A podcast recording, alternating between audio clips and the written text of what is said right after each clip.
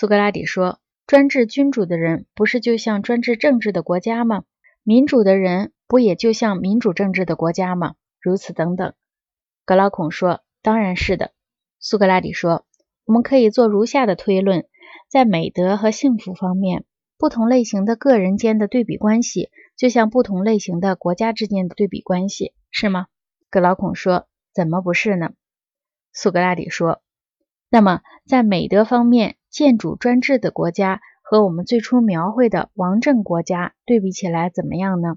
格劳孔说：“他们正好相反，一个最善，一个最恶。”苏格拉底说：“我不再往下深究哪个是最善，哪个是最恶了，因为那是一明二白的。我要你判断一下，在幸福和不幸方面。”他们是否也如此相反？让我们不要只把眼光放在建主一个人或他的少数随从身上，以致眼花缭乱，看不清问题。我们要既广泛又深入地观察整个城邦，应当经过这么巨细无遗地透视他的一切方面，透彻地理解了他的全部实际生活，再来发表我们的看法。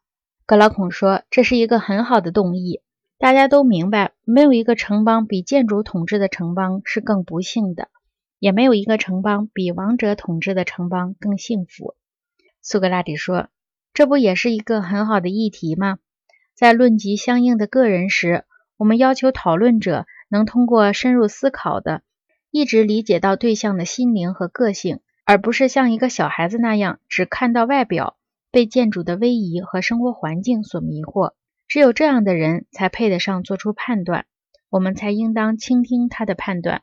特别是，假如他不仅看到过建筑在公众面前的表现，而且还曾经和建主朝夕相处，亲眼目睹过他在自己家里以及在亲信中的所作所为，这是剥去一切伪装，看到一个人赤裸裸灵魂的最好场合。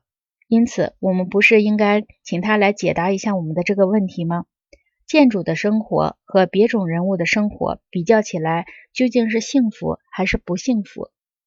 格劳孔说：“这也是一个最好的提议。”苏格拉底说：“那么，我们要不要自称我们有判断能力？我们也有过和建主型的那种人一起相处的经验，因此我们自己当中可以有人答复我们的问题。”格老孔说：“要。”